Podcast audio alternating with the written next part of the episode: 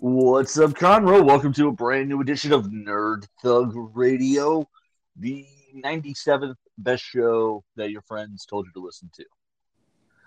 Uh, I'm Corey DLG, with me as usual is little brother Nico. It's me. That's right. All right, man. Let's uh got a lot going on. It's been, uh, it's been an exciting week. But first of all, uh, let's start off as we always do. How you doing, man? I'm doing well. I've got a lot of uh, new things coming up, so I'm, I'm pretty excited. Oh, okay. New things coming up. Yeah, Ambiguous. I like it. got to stay ambiguous, or else they can't. No one, no one. You can't be liable in a court of law. Just not. Yeah, all right. We'll allow it. That's fine. They can't get me for nothing, man. Stay, got got to stay on your toes, I guess. I respect it. I respect it. Okay. All right. So Nico, not to be found in a court of law. I like it. Okay. Um. Well, Nico, I've got some interesting news. What's your news? Okay, remember I called you last night with a crazy story that was breaking across the internet. Correct. Uh, across the internet the other night. It basically just broke like wildfire that the WWE was being sold to the Saudi Arabia like fund. They have like an investment fund. hmm Uh, it turns out that's not quite the case. All right, excellent work, team. We're already we're already killing the game. Um, they're essentially what they're saying is that they don't necessarily have an agreement in place with Saudi Arabia, but that they are having conversations about Saudi Arabia. Uh, but it, it does indicate that this is going to be a very quick sale and that they are this won't take very long at all but it was slightly premature to say that saudi arabia is buying the wwe So we're gonna walk it back just a little bit. it, it's listen by the time this airs so we're recording wednesday afternoon by the time this airs thursday it's entirely possible that the wwe is sold to the saudi arabian fund or whatever That- that's not out of the question however the story broke tuesday night like like wildfire and the story as it broke was that Vince McMahon had already sold the WWE. That's not necessarily the case. Gotcha. It's still a very real possibility that they'll sell the WWE to Saudi Arabia, and, and it's a possibility it could be any time. That's kind of the vibe that I'm getting is that people are walking back the details that it's a done deal. Nobody is walking back the details that Vince McMahon is going to sell the WWE, and nobody's walking back the details that Vince McMahon and Saudi Arabia have a deal together. Right. That's still though huge news. I mean, yeah. I mean, anytime you're selling probably one of the biggest, I mean, one of the cornerstones of television. Pop culture, yeah. I mean, at this point, these these figures have been kind of em- enmeshed in the pop culture for so long that I, don't even. I'm not even totally sure. Yeah, I, these are this. They're such a seminal part of the history of pop culture and the relationships between like television, superheroes, comic books, movies, kind of the whole intersection of Nerd Thug Radio. Wrestling sits right square in the middle of it. And this would be one of the biggest game changing moments potentially in in in sports. I mean, I know it's not necessarily sports, but it's sport adjacent. I mean, yeah, one... I mean, like this is this is the WWE has been such a cornerstone of pop culture and television for so long, such a long period of time. I mean, look at look at you know, they even just even in Hollywood, actors like The Rock, John Cena, you know. Yeah, yeah. This is that's where they started. This is where their stardom began. I mean, where, where would we get half of the bad guys in Fast and the Furious? Right. Yeah.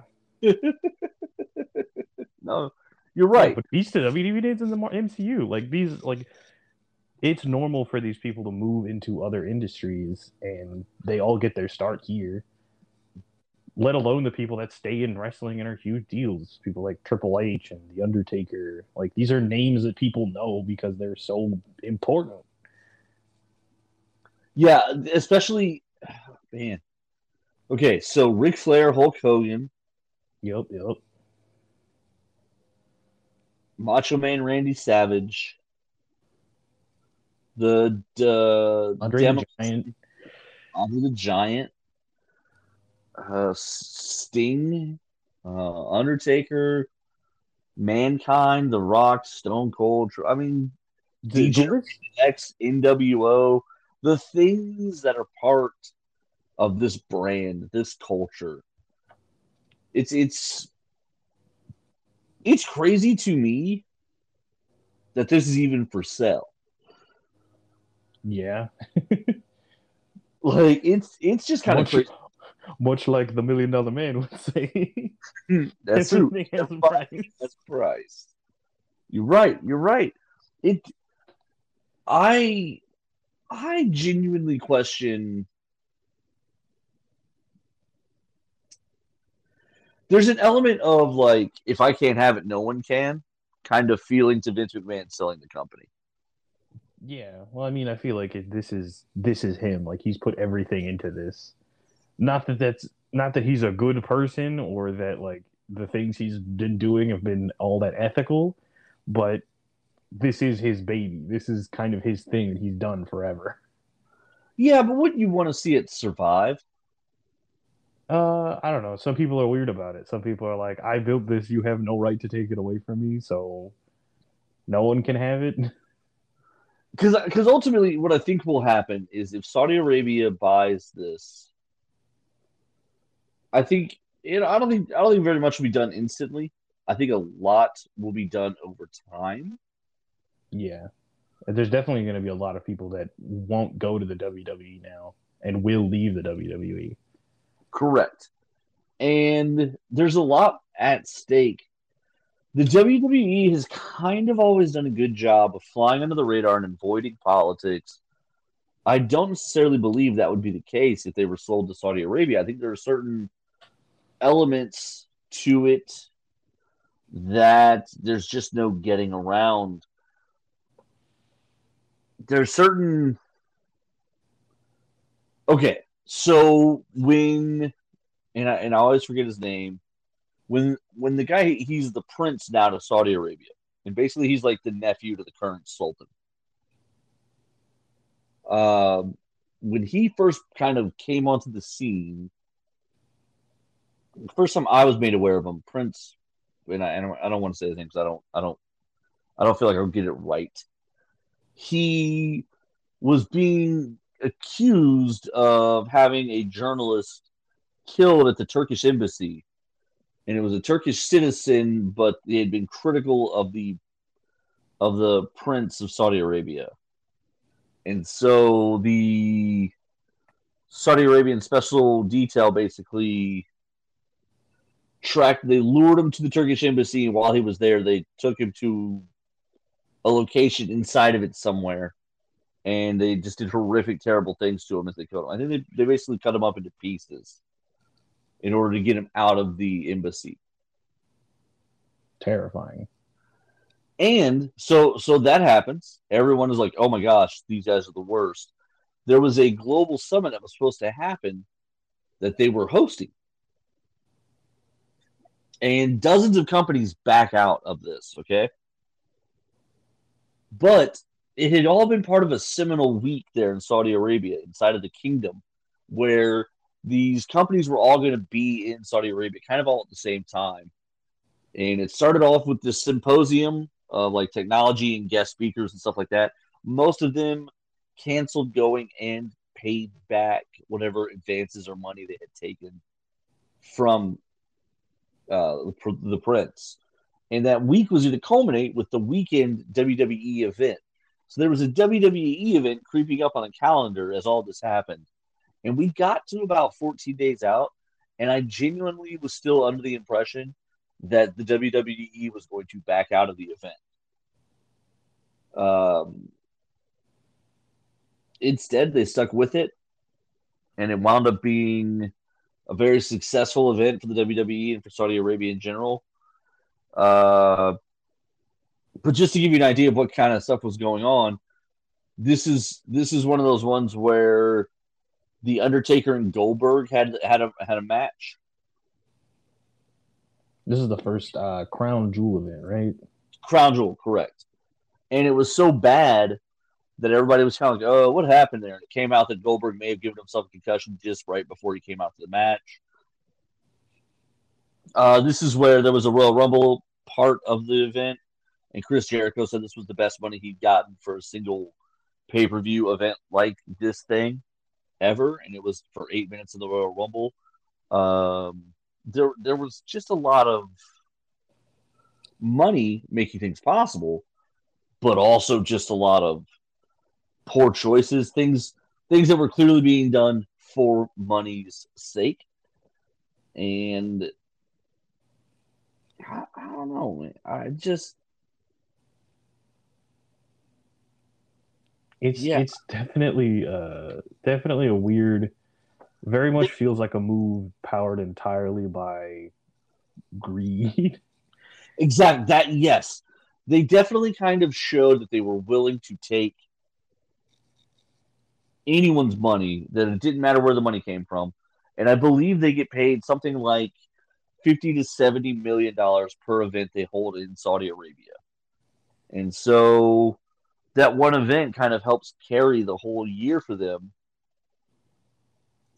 And this was just the new math for them. This was all during the COVID era, and they weren't able to, to sell out stadiums. They weren't traveling. They kind of needed to do something yeah. different. They were, they were bribing. They were bribing state governments. yes, yes, uh, and they needed to do something to to keep the currency flowing, and, and part of that included, you know, I mean, bribing state governments, but also part of it included working with people like, um, I think his name is Prince Khashoggi. I think that's what his name is. Uh, the Prince of Saudi Arabia, who is not a well received guy. Now, I guess thankfully for the WWE, he's a huge wrestling fan. But uh, it's I don't it's such a weird story because who would sell the WWE to a Saudi Arabian prince? Like, how does it get to this? Someone, someone, he's probably being offered just uh, like probably a ludicrous amount of money. Well, the talk is my understanding is that the fund is going to just essentially take the company private. So they're going to buy every share of this company all at once. Yeah. Take the whole thing private. No, yeah. I, I assume that they're going to take it private, but I'm saying the, the number we might not ever know what this number is. Oh, you're saying like they're they're offering so much money. Yeah, uh, that they're like the WW the WWE is being purchased, and it's like probably like fifty billion dollars or something ridiculous. Okay, so Twitter was bought for forty four billion. Oh, what, probably maybe a hundred billion, eighty billion. like based on Twitter by math. Yeah. All right. Okay. I mean, yeah, I can't get it right. I, I get the WWE has real earnings, is a profitable company. Right. He's a cornerstone of, of media television. yeah, listen, there's no doubt that people people have said, well, you know, what are you doing Mondays? And it's like, oh, well, I'm watching Raw. What are you doing Friday? Oh, I'm watching SmackDown. And there's no doubt that there are people who are going to say that in the future. So, And yeah. if you if you look at the metrics, uh, WWE trends on Twitter every time they do anything. boy, I mean, there's no getting. It. Do you think that'll continue? Do you think they'll still trend every Monday and every Friday on Twitter? oh, absolutely. I have no doubt. In fact, I think like as soon as this purchase goes through, it'll be even more so because it'll you'll get people who are wrestling fans, and then also people being like, "I can't believe you're supporting Saudi Arabia." Like- yeah, that's you're right. Like I, I, this is going to be a divisive moment in their history, and that, I do wonder what what is wrestling going to look like post this sell. What is it? What is it going to resemble? What's it going to look like? What, who? How does it all work post this this sell? If the sale does in fact go through, as I sort of suspect that it will, um, I do you, like part. I, part of me is a little weirded out that like they don't just buy out Vince McMahon because it's obvious that he's doing this as a money grab. I think I think they just want all of it. I don't I don't think Saudi Arabia is really a country that wants to share. Maybe, yeah. I mean, maybe you're you're right. Like, Like if they're if they're gonna be they don't want to be a part of something. They want it. oh no, That's- no, oh, you know what though? But I, I mean, like, why don't the WWE just buy out Vince McMahon? Oh, it's probably because he he's never he's never gonna he's never gonna sell it to them. Oh, you think that's what you think? He's going to demand the whole thing, and he and apparently part of the machinations of him coming back, he does he, with the people that he he came back with two other people. With the three of them back together, they appear to have control over the direction of. WWE. Yeah, that's what I mean. Like I don't I genuinely think he promised these other two board members. Well, I mean, probably just with their shares, they would get so much money from the Saudi Arabia deal that they wouldn't they wouldn't budge either way. Maybe So now, that's a fair now- point. yeah, like I think that they've they've deadlocked it so much that like there's no changing this unless like I'm just surprised that they just don't say because I think that's the way to get out of it is just go listen. You want to sell the company, so you don't want to be in charge anymore. You want the company to go private. How about we just buy your shares from you and put those in the company coffers, and then we'll go from there. Uh, because I, I think that would be a way to kind of you know appease or or kind of put the money into Vince's pockets that maybe he's looking for while still protecting the brand that is WWE from being owned by Saudi Arabia. I mean, I don't know. I don't know. It's such a messy story it really is. Because like there's no good. First of all, I think all the advancement in the women's division, and, and listen, we could be totally, we could be totally wrong. Like there's a real chance that this fund buys it and changes nothing.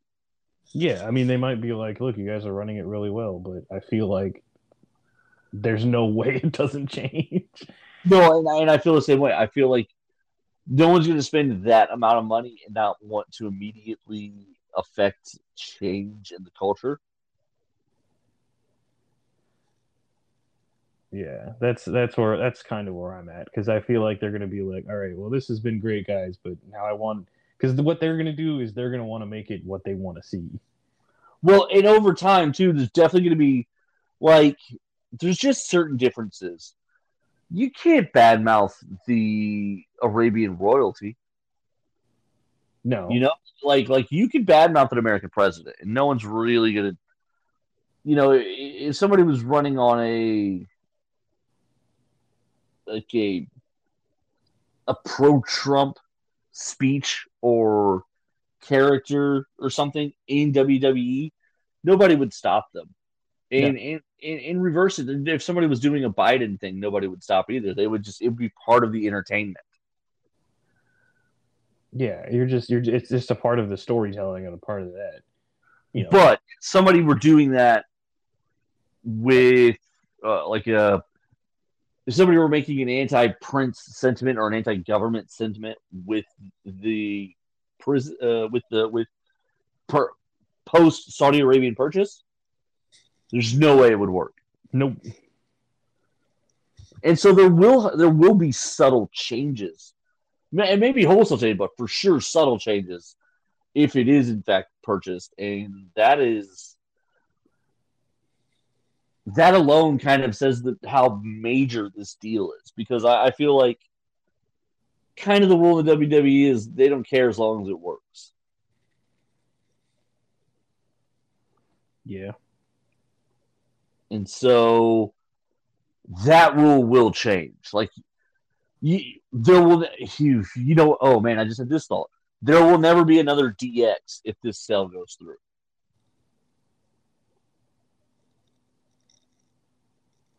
Yeah. Because like one of the D, one of DX's big moments where they really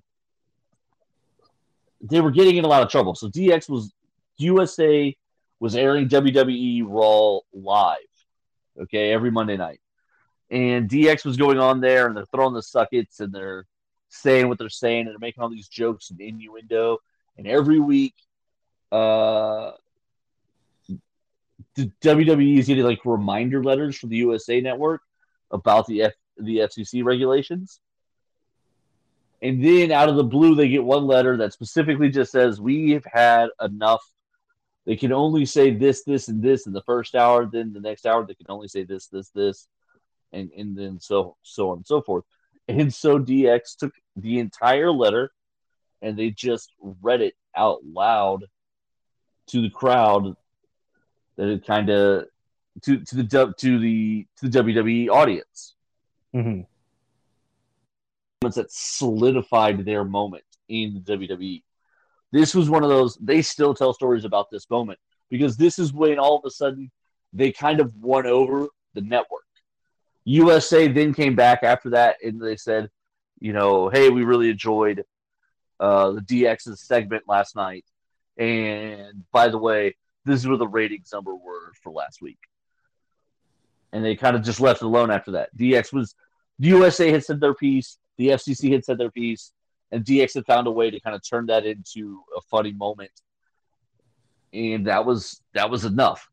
You wouldn't be able to do that in a WWE purchased by Saudi Arabia universe. No. And also, I mean, this is just another example of how literally changing the rules of network television before our very eyes. like exactly, yeah, because because the, they didn't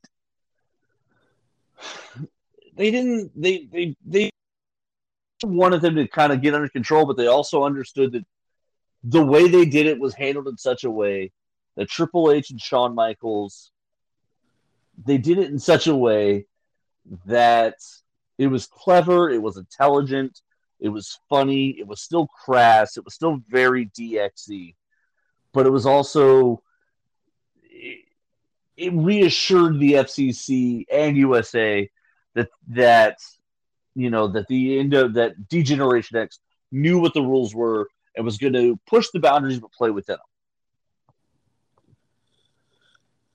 Well, imagine that scenario in a Saudi Arabia owned WWE let's say instead of the USA Network or the FCC, let's say it's a I keep saying FCC, SEC. As in no, yeah, FCC like regulation, not SEC like security exchanges. Okay. Now let's say that the WWE is bought by Saudi Arabia, and instead of any of those entities, it's like an emissary from the Arabian government who comes through and says, hey, uh, last week you guys did a segment we didn't really like. Other than apologize, there's nothing else that DX can do about that. They can't put that guy on the air and make fun of him. Yeah. It'll you know it would be it wouldn't even be that. It wouldn't even be like you, you did something we didn't like. It would just be here's your termination notice. We'll see you next. or some strongmen just show up at the WWE compound and they're like, We'll give you a ride to the airport. Like, yeah. Uh, like, no, yeah, I'm all right. I think I'm just gonna take my lunch early, and they're like, okay, we'll see you at lunch, and you're like, oh no. yeah, no, no. Oh, you want to go to lunch? Okay, yeah, we'll take you to lunch. No problem. No, no, that's not what I meant. That's not what I meant at all. uh, it is. I am sort of concerned. I guess that's kind of where we can leave it. I'm concerned that this would be the end of the WWE as we knew it. And I'm not one of those people who's like boycott anything, but I just don't think it would work long term, I think this would be the, the move that eventually kills the WWE. And people have said that a thousand times, and it, it, it's been proven them wrong over and over and over again. It's part of its charm.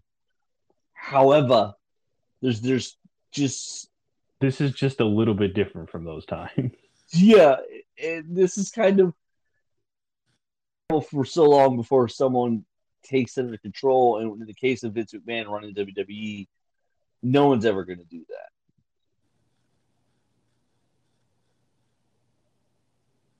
that. Um, Yeah.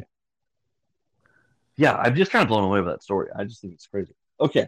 Um, just a reminder next hour, we've got a great, great interview with John Holland, who is he's an interesting cat. He's been around the industry forever, like forever, forever.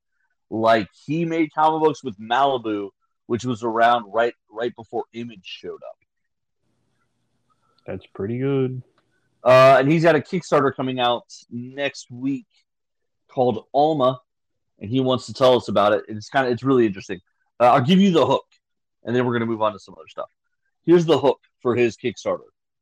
Um, you know how like there's always like a chosen one to deal with stuff or to help fight something or deal with something. Mhm. Uh, Alma is the chosen one, as she's chosen to be the guardian of life. However, instead of being like a young, svelte, like 15 year old hottie or whatever, uh, Alma's a, a grandmother. Good for her.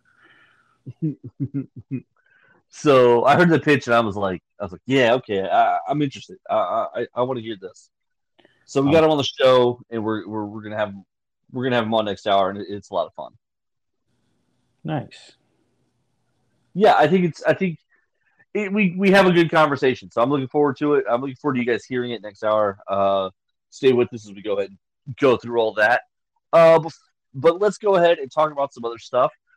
We don't typically do a ton of sports here because of our jobs with Fox Media. We get to talk a lot of Texans and, sports everywhere else.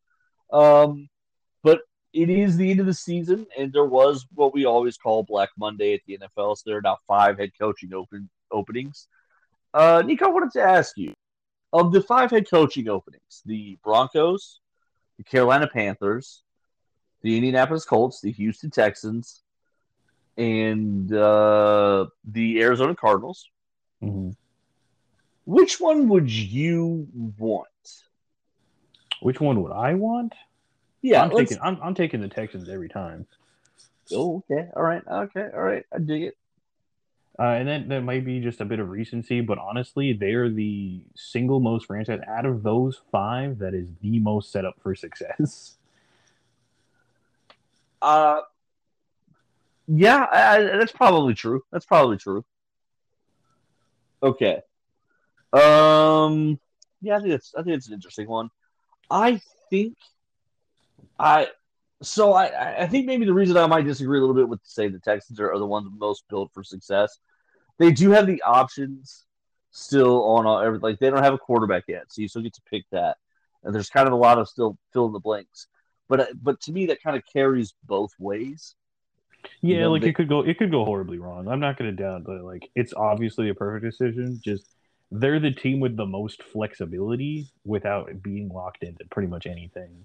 Right, and, and so I totally get what you say that like ideally they could they could blow it up this year and, and be in a really great position at the end of the season, or they could uh, you know get it all wrong, and then it's another two or three years of just these guys who just don't fit the the the outcomes aren't what they want and blah blah blah blah blah right Yeah, um, here's a little stat to kind of pair with all of this.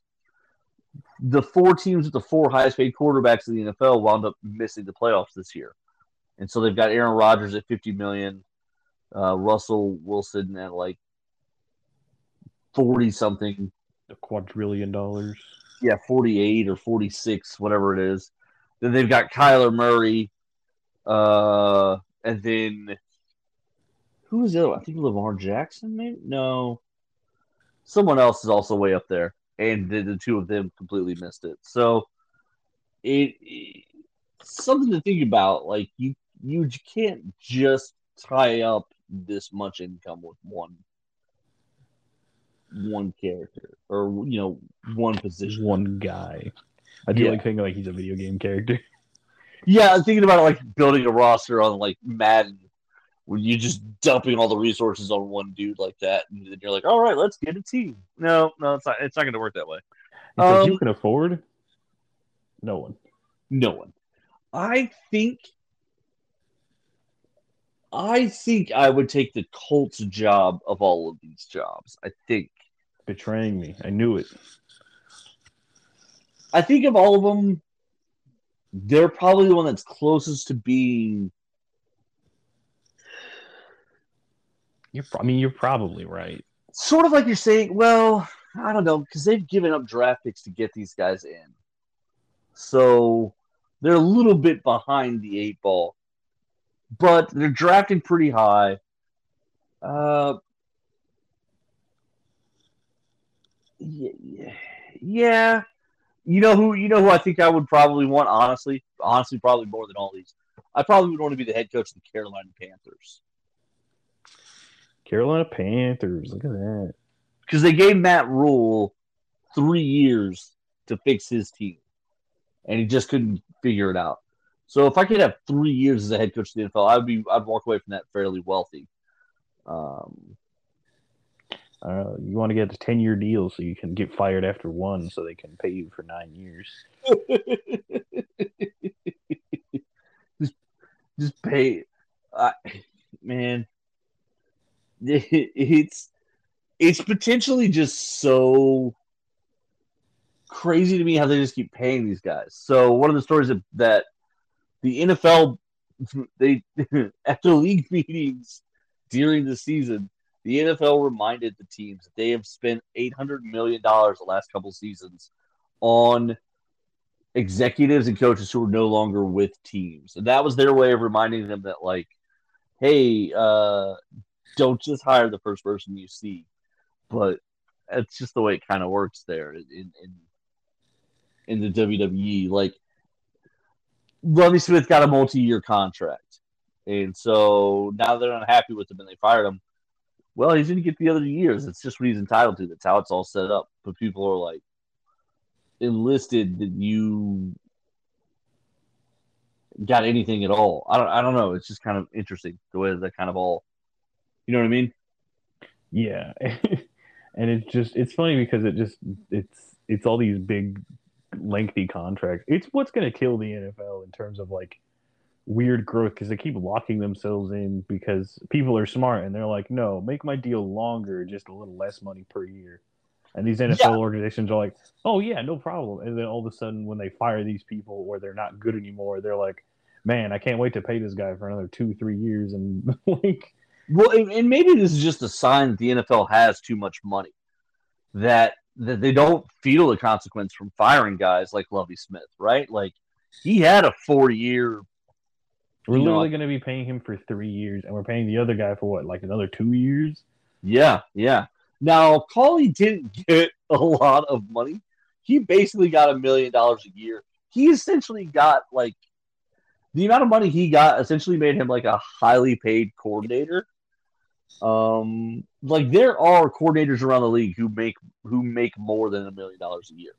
So the Culley deal was kind of weird because they basically were like, "We don't think you're a qualified head coach, or we don't think you've coached enough to earn." Yeah, at least we were. we got something right, and we saved a little bit of money that way, I guess. But Right. Lovie Smith, he he got a head coach's salary. And I think he was one of the least, you know, lowest paid, but I think it's two and a half or three, something like that. And yeah, they're going to pay him. They're they're going to owe him another twelve million dollars. Good I job, mean, guys. Excellent work. Now it's nowhere near as bad as Carolina's Matt Rhule, where they're where they're he's making forty eight million uh, over the next four years, but still not great. And I think Matt Rhule is getting something. I think it's like forty six million over or over four years. Because someone did the math, and basically he's getting like eight hundred grand a month for the next four years. That's a that's a good problem to have. Yeah, it sounds like my kind of gig, you know. Oh man.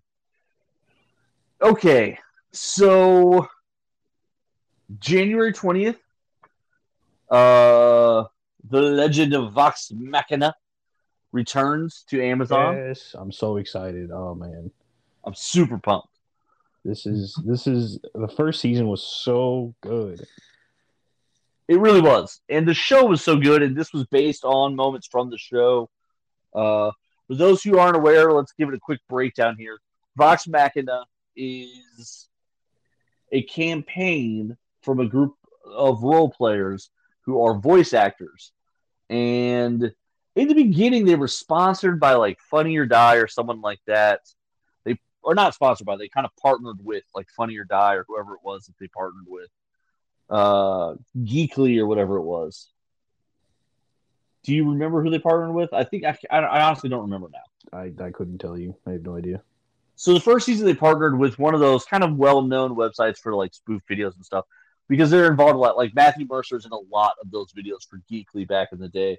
But these these particular group of voice actors, Matt, Matthew Mercer GMs, and these voice actors have a character and they and they voice it. Um, what was interesting was the role playing was was deep. They they really took their characters seriously, but they also were a group of kind of just degenerates having a lot of really good fun and they came across in these four hour sessions where they just really enjoyed themselves. Uh, and they cut to they've been doing this now for five or six years, and it's really grown and grown and grown to every Thursday when they air on Twitch. I mean, a million plus people watch them do it live. They're the uh they're the most uh I think I believe it's the most not profitable but like the most donations and stuff. They make the most money on Twitch period. Boom. Boom. So Amazon came to them. So they, people have been asking them forever, how come you guys don't do more with your content? Because content is king, but really also IP generation. You've created, they're now in their third different campaign. Each campaign is unique, each campaign has its own characters. This third one does, in fact, cross over with the first one in lore, in, in terms of lore and things of that nature.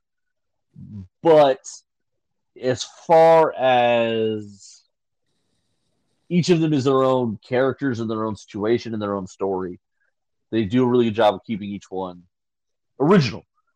So people were like, "How come you don't do more with Vox Machina? Like that's a really y'all's campaigns are great. You're very entertaining. Blah blah blah."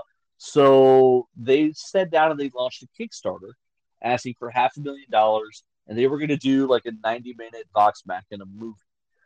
Well, they raised so much money. I think they raised something like six million or something along the lines. So instead, what they wound up doing was Amazon Prime stepped in and basically renewed them automatically. I think for the first season or the first two seasons or whatever, and then they partnered with the and the voice actors became like the executive producers, the leaders of the series, and so now they tell that story, and now they're now they're having this great time with it. And it's really, really, really good. It, oh, it's hilarious and it's great, and it and it takes its cues directly from the campaign. Uh, really, almost if you are listening to the streams from when they start on the podcast, like if you go to Spotify and you search Critical Role, which is the name of the group, and the name of the channel or the name of the show, I think. Yeah, it's the name of the show. If you were to search Critical Role on Spotify,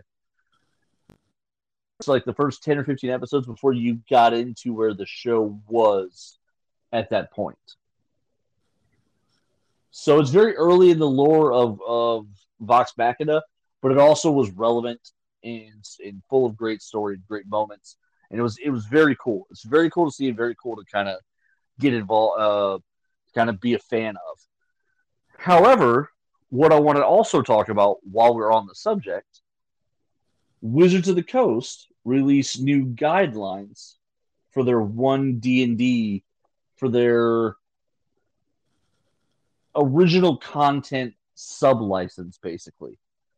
Yeah, because if you if you didn't know before, D and D has a open gaming license, and basically it means that you can write whatever you want for D and D, and it's kind of blossomed this, basically extended the lifespan of the latest version of D and D, which was five E for over a decade. Well, and also just as important, it really has created this opportunity for things like Critical Role. Critical Role wouldn't exist if if 5e wasn't open for anyone to use. Mm-hmm. Now, what's changed is now they're saying what they're proposing. It hasn't finalized yet. I want to be clear about that. There's still an opportunity for them to change their mind. But where they've landed on it is them basically saying they want mm, They money. want. They want They money, yeah. They want so if you make more than seven hundred and fifty thousand dollars, they want something like ten to fifteen percent of everything after that. Oh no, it's Uh, higher than that. It's like twenty five. Well, any percentage is kind of crazy because you don't have the ability to negotiate. But I think it's interesting that the number is placed so high because it does mean that the smaller entities can kind of keep coasting. However, I do think it's a it's a problematic situation because it's just they're going to be in a position where they can, d- d- you know, decide to activate it or not. It- Yeah, it's basically just a, a gun. It's Yeah, that's exactly yeah. They can lord this over any project, kill it. Um, and the worst part the worst part is that they leave the right to like renegotiate those terms and the only recourse they have is they have to give you a 30 day notice.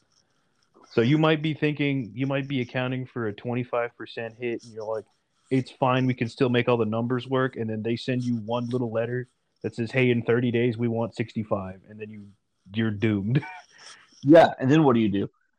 This is kind of all on the heels of Wizards of the Coast taking a lot of flack uh, at a recent stockholders call, you know, because of the the fireside chat, the the legendary Wizards of the Coast fireside chat, where uh, Bank of America had a personal. They did like an investigation that basically was like, "Hey, Hasbro is really murdering Wizards of the Coast, and uh, they're really slaughtering Magic the Gathering. It's not doing too hot." And so they downgraded their stock, and so basically they had this meeting, and everyone's like, "All right, here's where they're finally going to address it."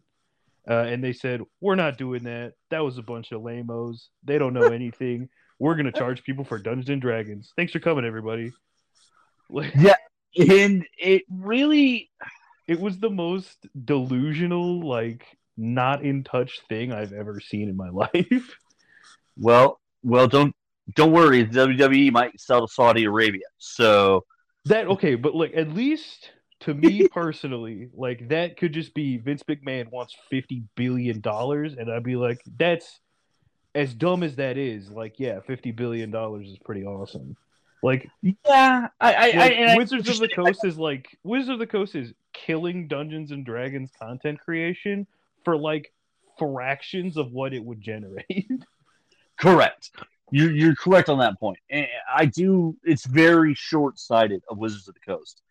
Uh, I don't think they realize that it's the ability to participate in Dungeons and Dragons is what's made all of this so interesting. And to be fair, I think the creators would get involved in some sort of revenue sharing situation if you approach them differently. But kind of the structure that they're looking to build is so one-sided and monolithic that I, it, it really is. Um, I don't think there's any room It for it. Right. It literally reads, uh, "Hey, you've been using our things and making stuff that's cool. Uh, we Yeah, we want a piece of it.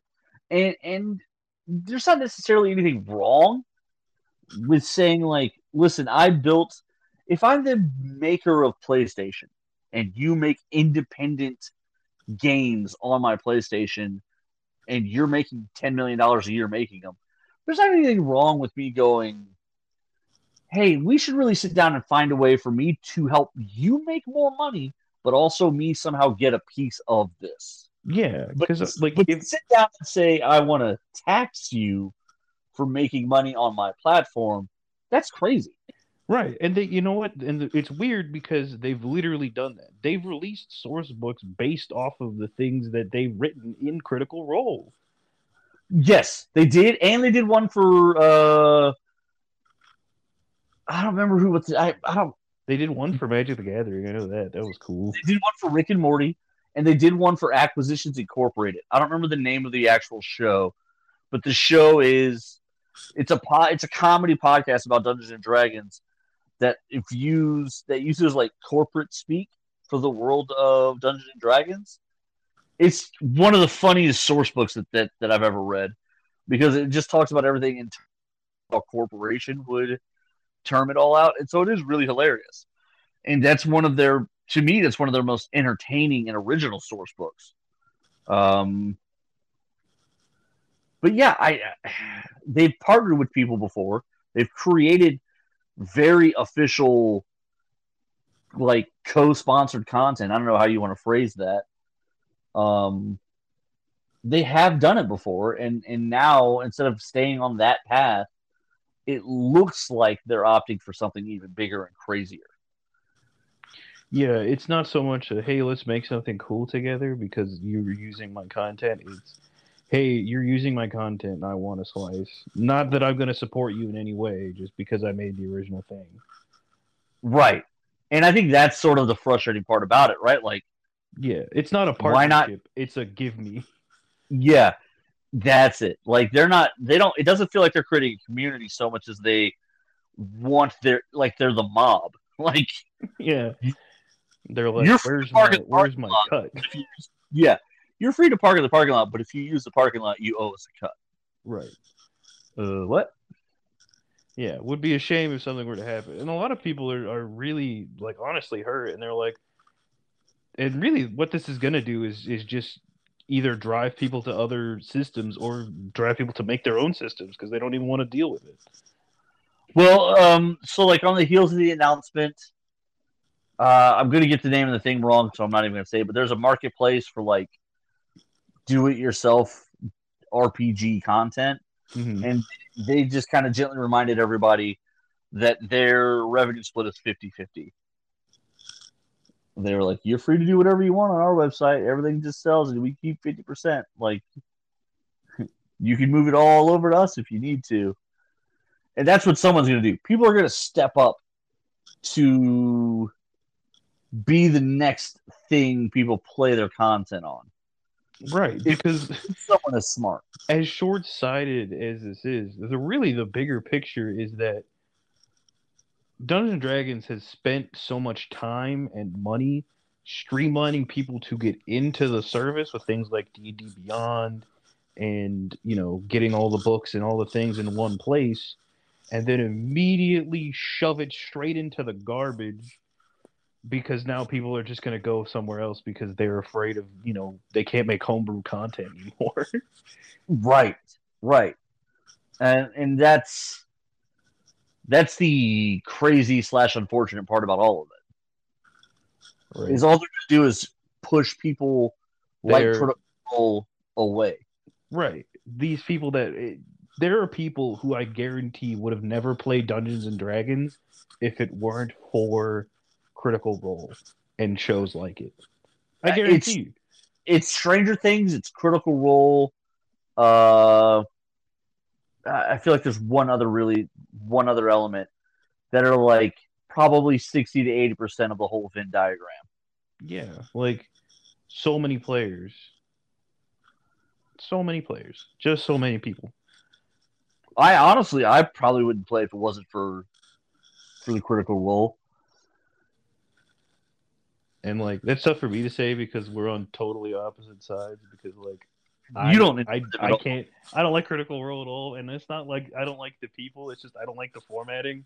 I think it's weird to listen to people play Dungeons and Dragons. I just don't get it. No, and that's it. You know, for a lot of people, that's probably a fair statement. I just really enjoy what they what they're doing, and I'm not a voice actor guy. That's what's funny is you're a voice actor guy, and this is them kind of finding their own opportunity and carving it out. And you're like, eh, I don't know. And and me on the other hand, I'm like, it's just it's funny how much it's not in my wheelhouse. Like I don't watch people Twitch. I don't watch Twitch at all. I don't get involved in stuff like that. It's none of it's my bag. But they immediately hooked me with just how funny they were. Right. So like it's it, it is interesting how we're kind of on opposite sides of that. Um before we jump out, I want to take the opportunity to make sure to remind everyone to go to the Adventure Begins Comics, Games, and More. Make sure to go hang out with those guys. They're great. They're on 1488. It's awesome. It's family friendly. It's well lit. It's the place to go. Uh, kind of have a great time and enjoy yourself. And that's where we go and get our nerd stuff on. We do a lot of work with those guys, including a lot of charity work, and we're really happy and, and really thrilled to be kind of part of the Adventure Begins family. Um, all that being said, please, please, please uh, stay with us. We're going to jump out to a break here in a couple of minutes. And when we come back, I've got a really great conversation with John Holland that is totally worth your time. I always love talking to creators. I always love talking to people and getting feedback and kind of getting other viewpoints about comic book making and things of that nature. And so we have a really great conversation with him coming up here on the second hour of Nerd Thug Radio. That's right. New year, new format. We're back now with a second hour of Nerd Thug Radio, and we're thrilled to be entertaining everybody. Um, Nico, we got like two minutes here. Give me your favorite WWE wrestlers. Give me three. Three of my favorite wrestlers. Yeah. All right. So it's got to be Hulk Hogan. I think he's just so iconic. Okay. All right. Uh, definitely gonna be. Uh, I really like Braun Strowman. Okay. The And monster among men. Yep, and then uh, got to be Rey Mysterio, the absolute classic from when I was a kid. All right. All right. I dig it. I like it. Um. Uh, let's see. Who would my top three be? I think right now, and it's always fluid. It always changes. I think you always, to me, Stone Cold Steve Austin is always at the top of the list for me. Um, that was just my era of wrestling. Uh, Shawn Michaels, his whole second run, he left DX and WWE with back problems and drug problems and all kinds of craziness.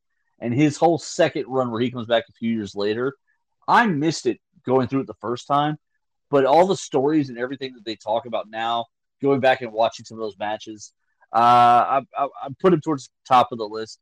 And then, just because I'm selfish, my future ex-wife Alexa Bliss, Yep, yep. uh, she's, she's number three, number three there. Um, all right, guys, we want to thank everybody for listening. Thank you everybody for hanging out with us on this Thursday. By the way, under Nerd Thug rules of rounding up, this is officially the weekend. You've made it. And we want to thank everybody for listening. We're going to jump out to a break, and when we come back, we got a lot more Nerd Thug Radio coming your way. Stay tuned.